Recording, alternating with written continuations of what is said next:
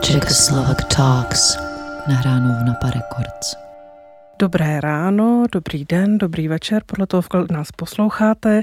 Já jsem Cindy Kerberová, eh, beauty editorka Vogue Čekoslovákia a dnes tu mám velmi milého hosta. Bývá tradicí, že jednou za rok eh, se potkáváme s paní doktorkou Monikou Kavkovou, eh, majitelkou kliniky B Elite a budeme si povídat jak jinak než o kráse a estetické medicíně, jejich možnostech, a, ale především dneska naším hlavním tématem je budoucnost krásy a zaměříme se na nejnovější metody a pohled na krásu, také na pokroky v estetické medicíně a medicíně proti stárnutí a jak tyto nové technologie a techniky mění kosmetický průmysl a tím i naše požadavky na vlastní vzhled a toho, co považujeme za krásné. Dobrý den, paní doktorko, vítejte. Dobrý den, Cindy, moc děkuji za pozvání.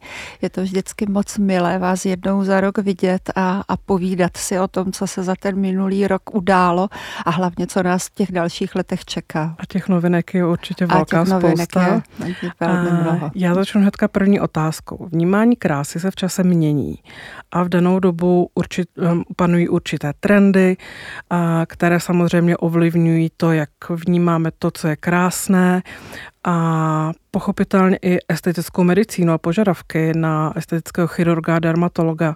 Určitě se s tím setkáváte. V posledních deseti letech můžeme vidět jasný vliv sociálních sítí. Ovlivní požadavky na konkrétní vzhled vývoj medicíny, anebo vývoj medicíny ovlivňuje trendy a vnímání toho, co je krása? No já myslím, že je to eh, v součinnosti, že tyhle, eh, tyhle, dvě, tyhle dva požadavky, ať už ze strany, ze strany těch klientů, kteří chtějí nějaký zákrok anebo něco zlepšit, je jedna strana té mince, ale samozřejmě i medicína jako taková se snaží, aniž by byla ovlivněna tím požadavkem vymýšlet něco nového.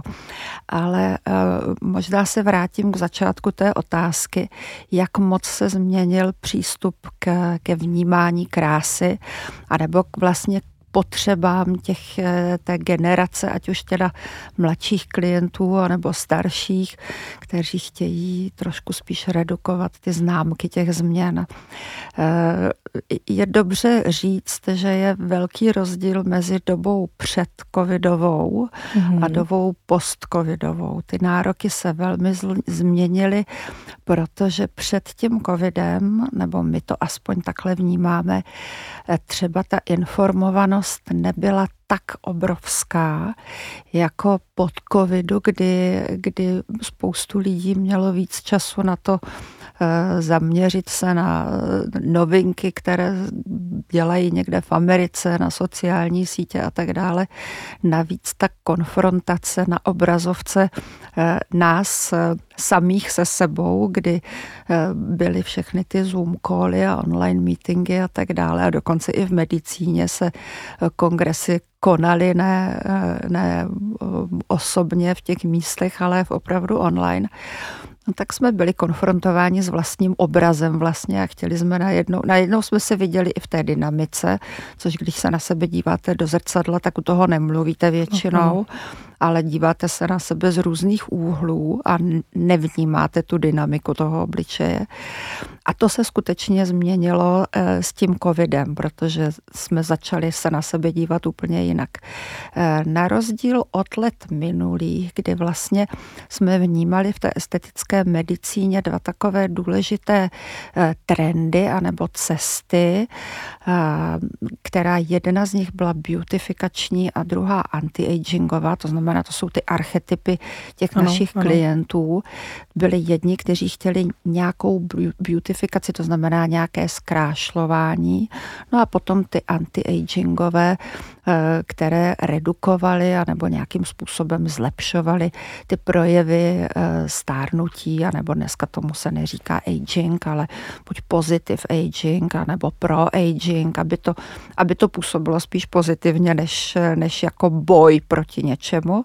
My třeba ve Vogue od začátku, to musím říct, jsme vlastně na trhu pět let, ale to to bude pět let a když jsme začínali, tak já jakoby za beauty sekci jsem řekla, nepoužijeme nikdy slovo anti-age, ano. protože nejsme proti věku. Přesně tak. Ale pokud se vlastně bavíme o nějakém právě těch úpravách a zlepšení a toho vlastně, jak vypadat mladistvě, uh-huh tak eh, používáme termín smart aging. Smart aging. Mm-hmm, což výborně. mě právě přišlo tak jako vlastně skvělý a, a ukázalo se vlastně i v čase, že tohle je asi ta cesta. Že to je přesně ta cesta.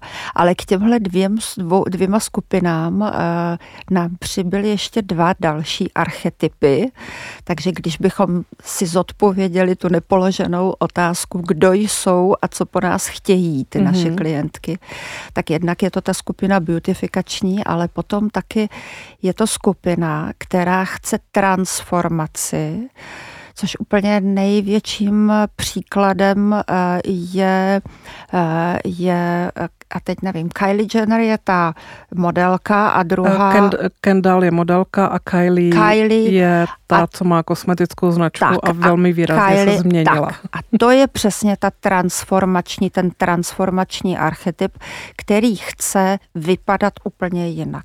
Jako pojďme si říct úplně upřímně, taková ta nespokojenost s vlastním vzhledem je trošku e, i takovou jako diagnózou dysmorfní, dysmorfie, což je e, do jisté míry porucha vnímání sama sebe.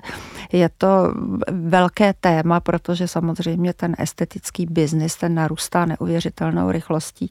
Nicméně jsou to jedna skupina z našich klientů, se kterými my musíme umět pracovat, musíme umět s nimi mluvit, vést dialog a snažit se jim vysvětlit eh, a dát jim nějaké limity, aby, mm-hmm. aby mhm. skutečně, abychom nepomáhali rozvíjet něco, co spíš je eh, potom pro, pro, určeno pro nějakého jiného lékaře.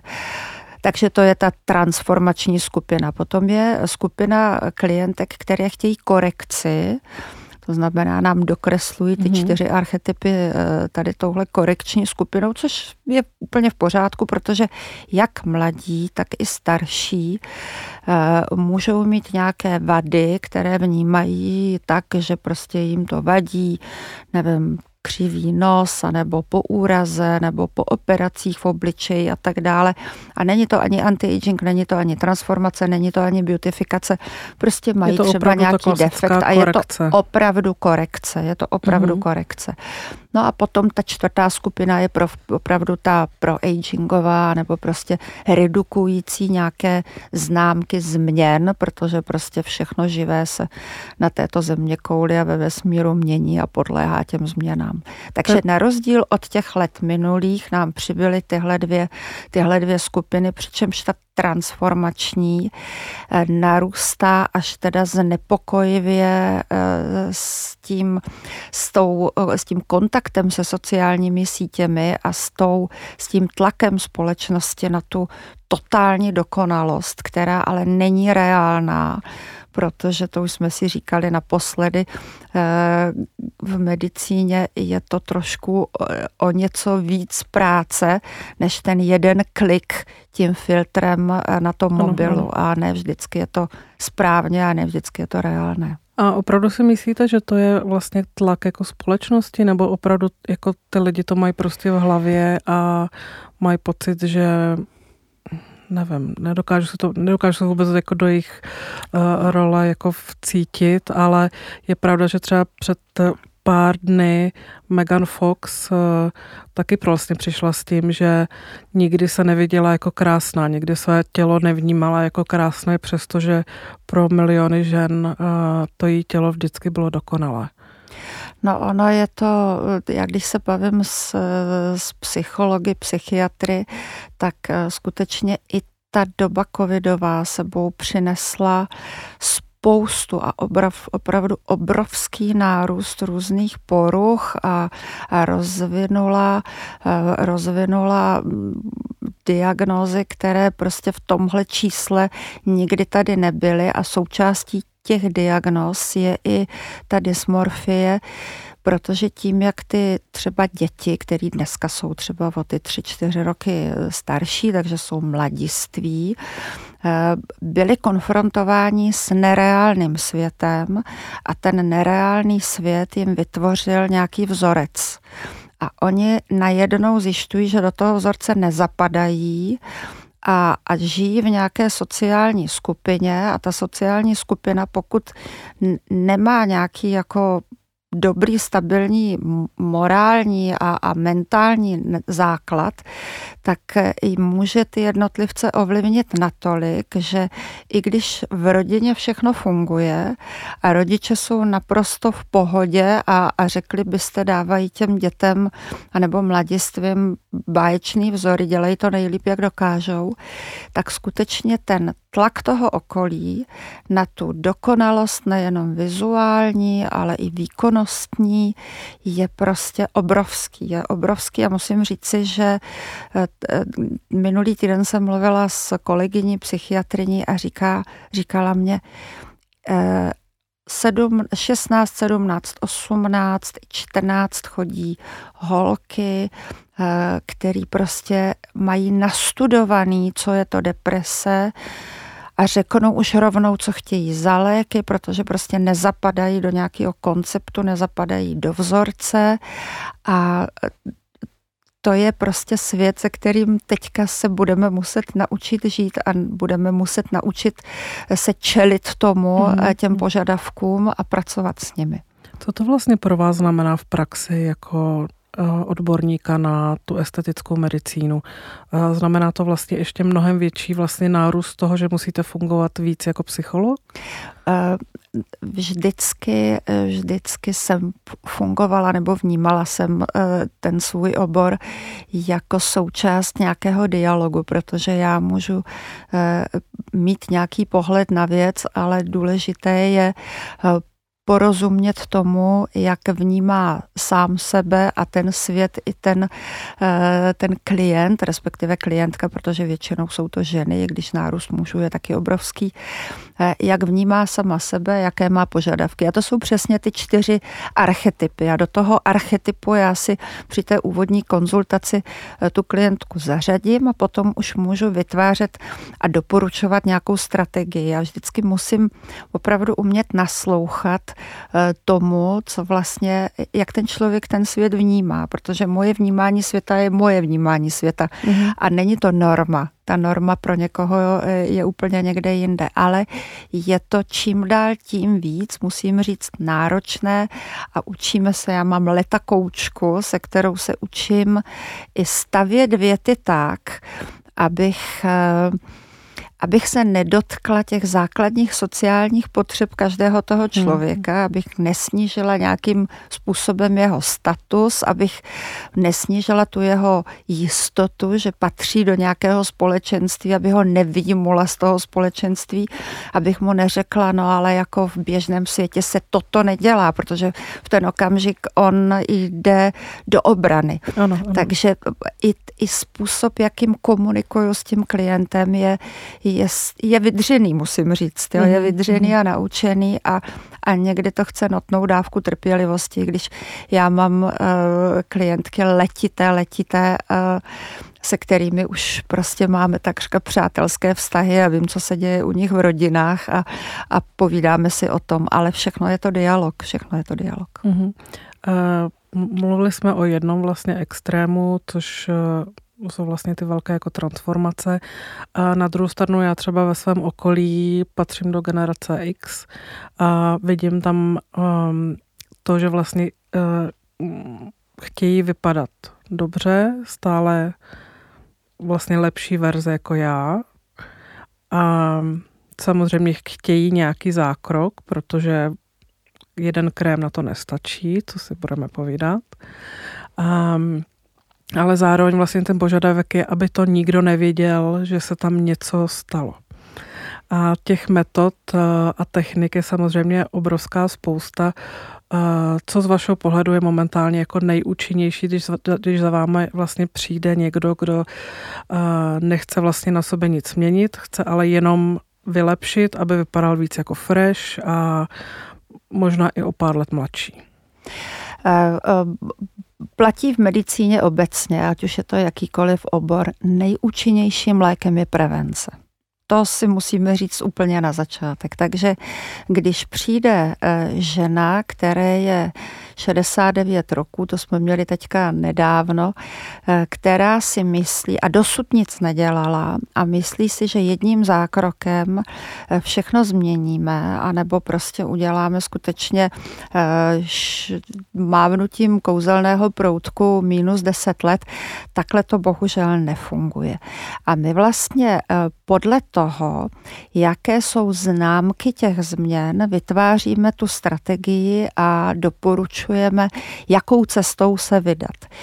Musím říct, že většina těch klientů, kteří jsou ne v tom věku skutečně u těch, těch nejmladších děvčat, který jsou dneska čím dál tím mladší, takže 18-letá slečna není úplně výjimkou a je to o, to, o té trpělivosti vysvětlit, mm-hmm. že skutečně nic nepotřebuje, pokud se nejedná o korekci tak eh, u těch žen, které přicházejí většinou třeba 33-35 let, tak tam vlastně hodnotíme eh, celou řadu věcí, které nám potom pomáhají vytvořit tu strategii.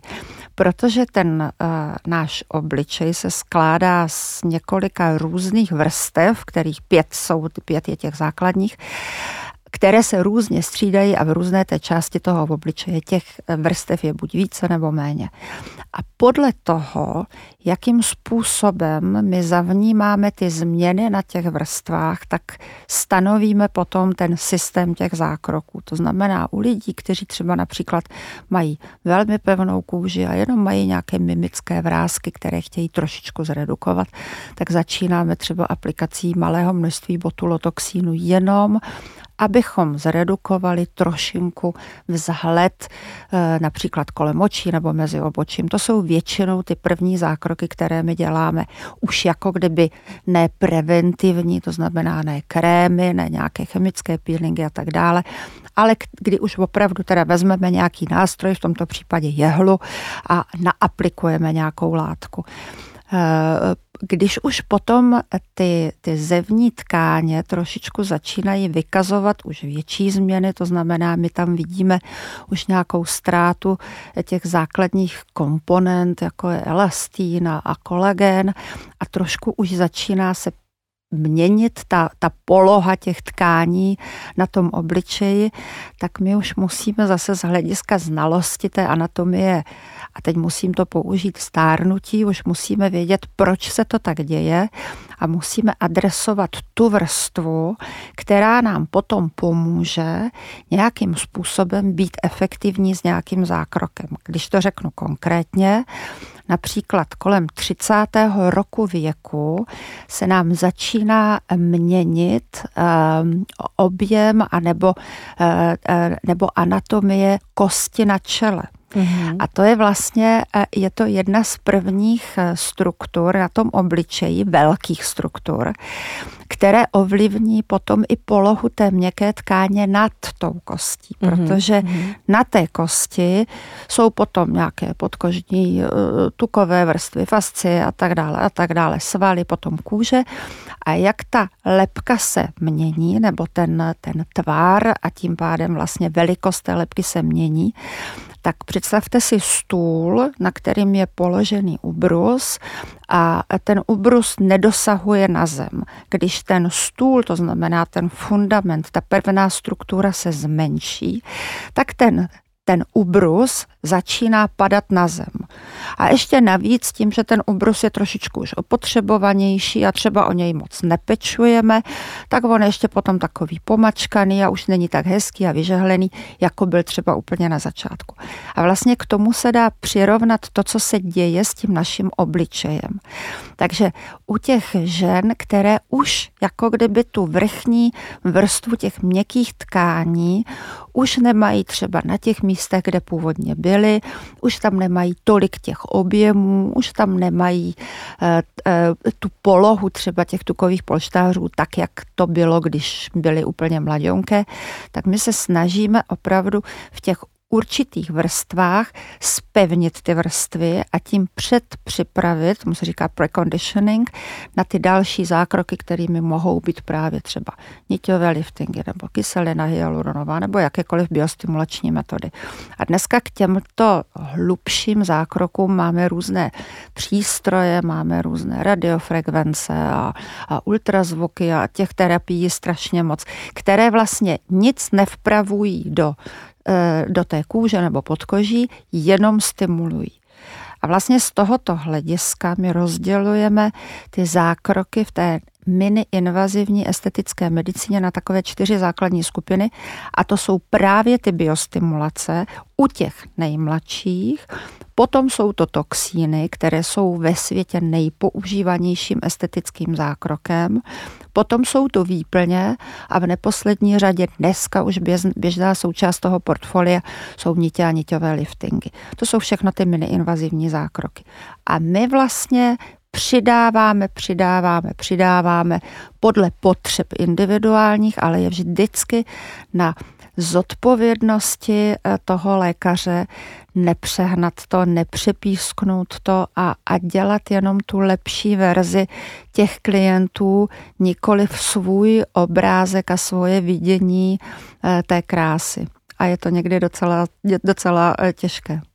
A je možné vlastně oddálit to nevyhnutelné, vlastně to opravdu nedostat se k tomu, aby ten ubrus nám spadnul teda na tu zem?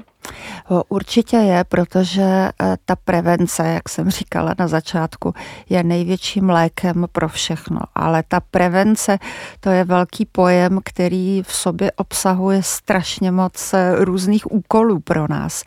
A ten náš životní styl, to, jakým způsobem se stravujeme, jestli sportujeme, jakým způsobem se staráme sami o sebe, jak se máme rádi, v jakém jsme rozpoložení, jaké, jaký je náš mindset, co děláme, jestli to, co děláme, nám dává smysl. To všechno se velmi, velmi odrazí na tom, jak vypadáme, protože to, co vidíme my na povrchu, je odrazem různých pochodů, které se dějí pod tím povrchem.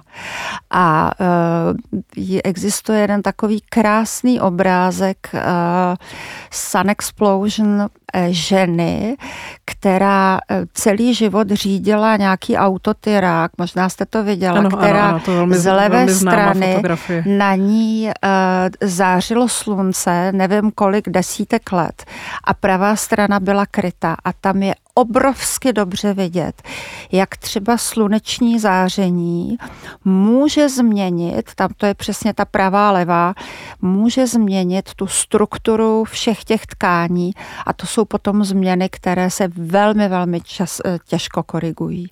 Teď jenom upozorňuji naše posluchače, kteří třeba sledují můj Instagram nebo mě znají osobně, vědí, že SPF je pro mě osobně velké téma. Nejsme s paní doktorkou domluvené. Uh-huh, uh-huh. Je, to, je, to, je to opravdu velké téma a, a musím říct, že dneska už v ordinaci mám málo koho, kdo by řekl, že nepoužívá denodenně SPF, ale musím říct, že stále ještě se objevují ženy, eh, které chodí do solárka a chodí do solárka a pustí si na ten obličej prostě pořádnou nálož. Jo. A to potom zajímá, se strašně diví. To mě zajímá, co jim na to říkáte. No, chtělo by se mě říct, udělám hysterickou scénu, ale to samozřejmě neudělám, ale, ale prostě v tichosti si tak jako zuřím a říkám si a snažím se přesně poskládat tu argumentaci tak, aby byla velmi adresná a účinná.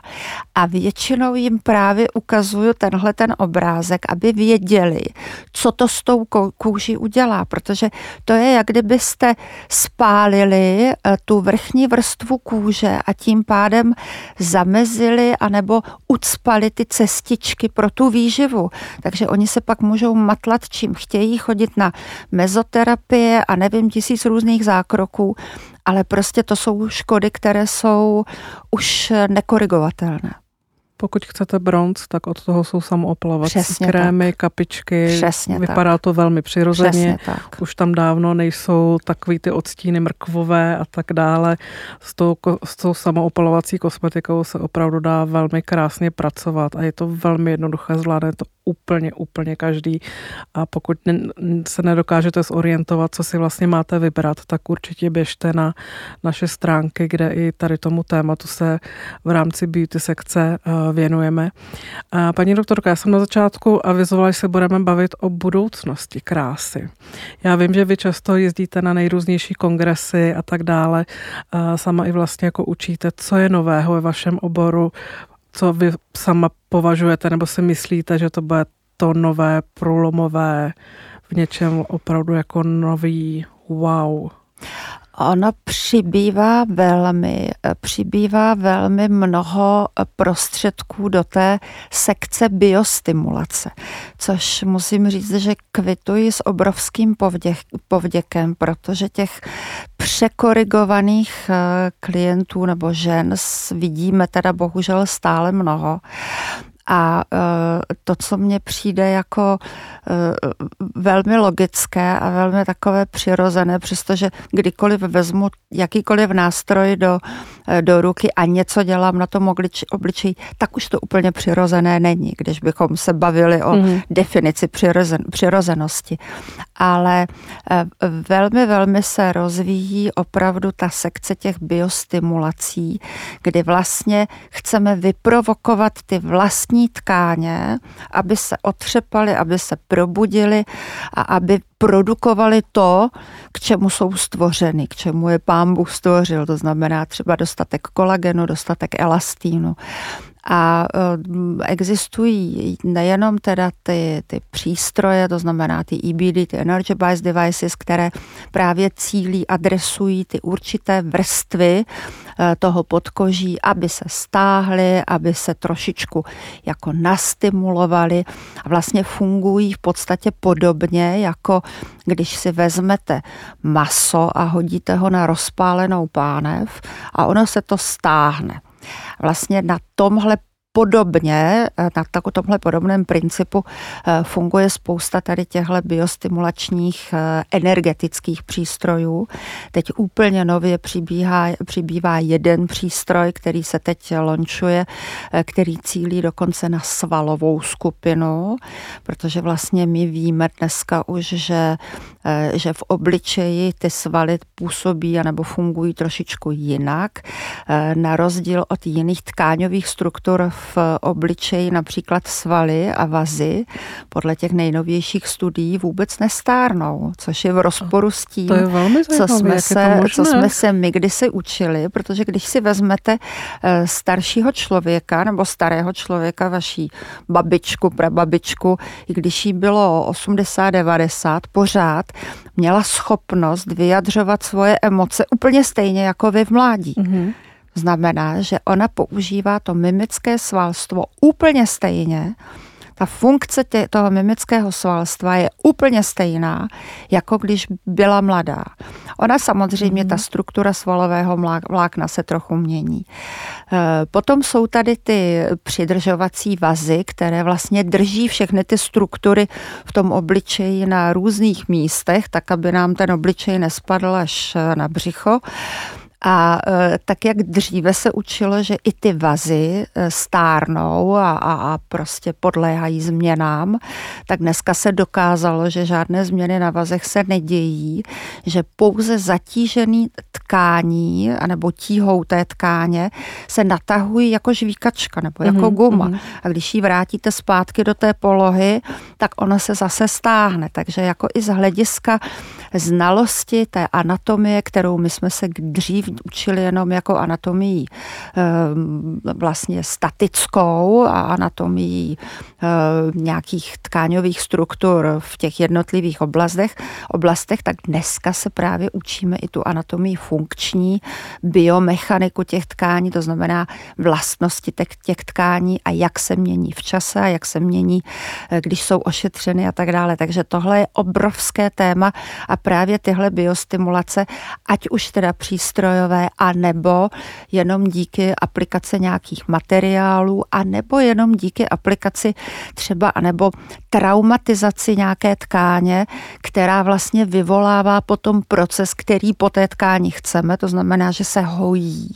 Když se hojí, tak se obnovuje většinou. To Takže znamená nějaké cílené vlastně jako poškození. Přesně, Přesně, mm-hmm. přesně tak. To jsou třeba ty mezoterapie všechny, jo? ať už je to mikrojehličková radiofrekvence, anebo prostá mezoterapie, když ženy nechtějí chodit na tyhle estetické zákroky a jenom mají doma takový ten dermaroller a sem tam si přejedou, nastimulují tu pokožku, tak ta poraněná pokožka se brání a brání se tím, že něco vytváří a vytváří a obnovuje se, což je velmi pozitivní. A když do toho ještě dáme něco, nějakou účinnou látku, no tak uškodit to nemůže, není to zázrak, protože zázraky se nedějí, ale to je přesně součást i té prevence. To znamená, když ta prevence se dobře naskládá, tak potom těch zákroků není potřeba tolik.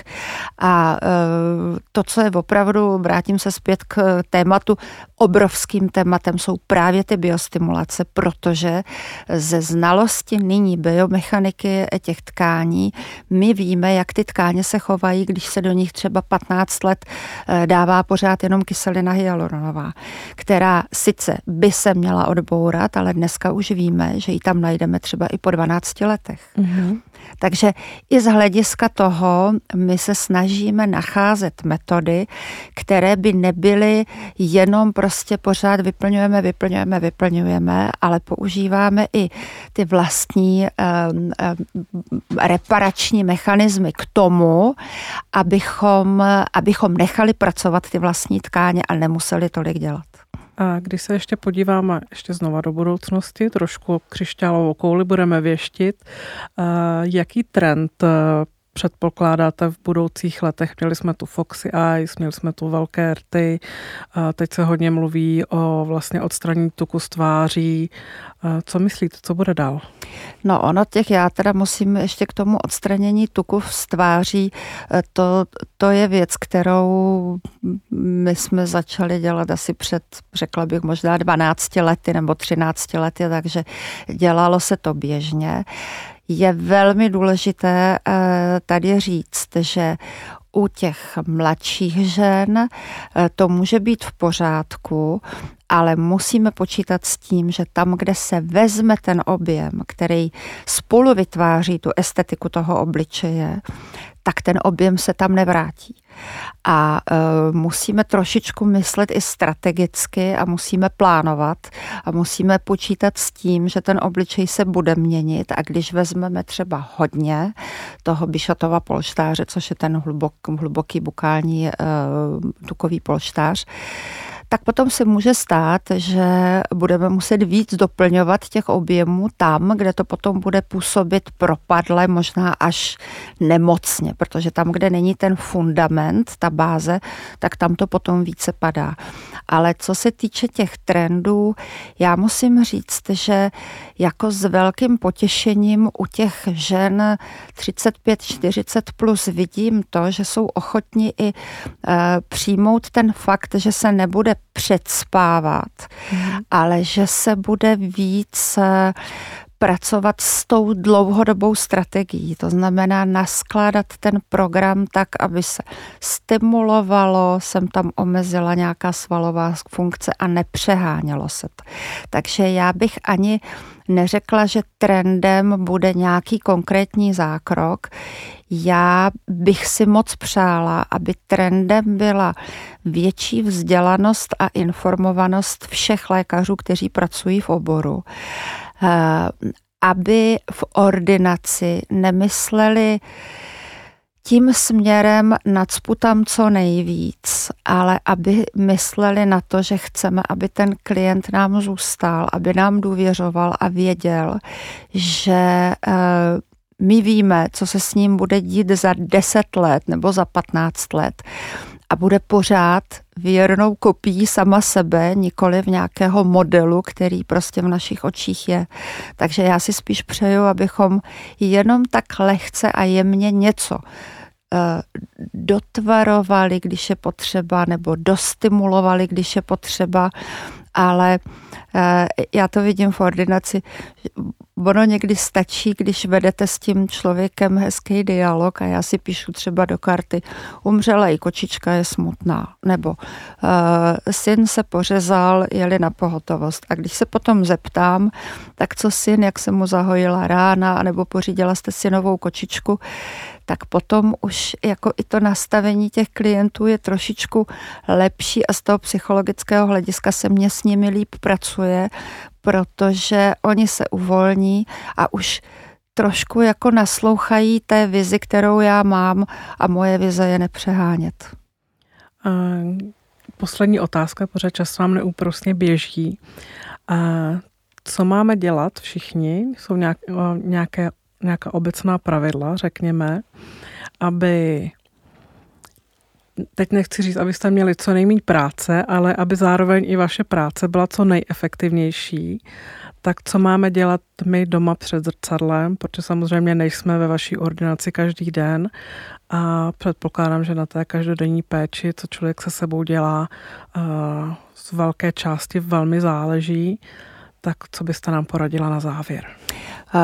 Ona záleží vždycky na té, na té skupině, věkové skupině. I samozřejmě na pohlaví, samozřejmě na, na různých národnostech, v jaké části světa žijeme, ale přesně jak jste zmiňovala uprostřed našeho rozhovoru, a vy jste velká zachrán, nebo propaga, propagujete to, aby, aby lidi, lidi, nejenom teda ženy, ale i muži eh, se chránili před těmi vnějšími vlivy, tak eh, to je za mě jeden z těch nejdůležitějších faktorů, opravdu nevycházet vůbec ven bez, bez SPF. Eh, hodně pít, hodně hydratovat, protože prostě přesto, že tady byly eh, nějaké trendy, že se nemusí pít a, a, a že, že ty tkáně jsou potom přehlcené vodou, není to pravda, prostě i ta vlhkost, i kytička potřebuje zalít, ano. takže zalejvat kytičku.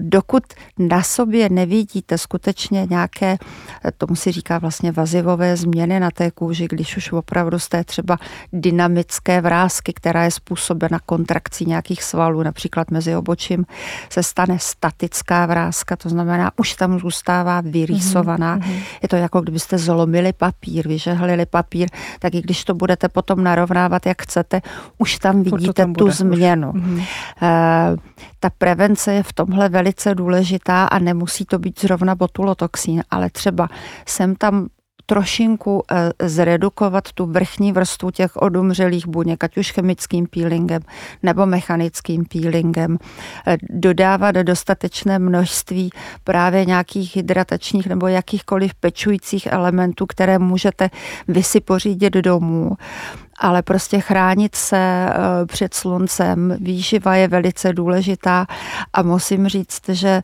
i ten mindset a to, že, eh, to, že opravdu žijete život, který je veselý a který vám dává smysl, je strašně důležitý. No a potom takové ty jemnější změny my už jsme schopni v té ordinaci jednou za čas nějakým způsobem zredukovat, ale čím jste mladší, tím víc jenom eh, cílte na, na prevenci a na to, aby abyste, abyste se cítili sami dobře ve svém těle. Paní doktorko, já vám moc děkuji za váš čas, že jste opět přišla do našeho studia a věřím, že se nejdříve za rok opět sejdeme a probereme, co je nového. Sinde, já moc děkuji vám, děkuji posluchačům a budu se moc těšit zase na shledání. Naslyšenou. Naslyšenou.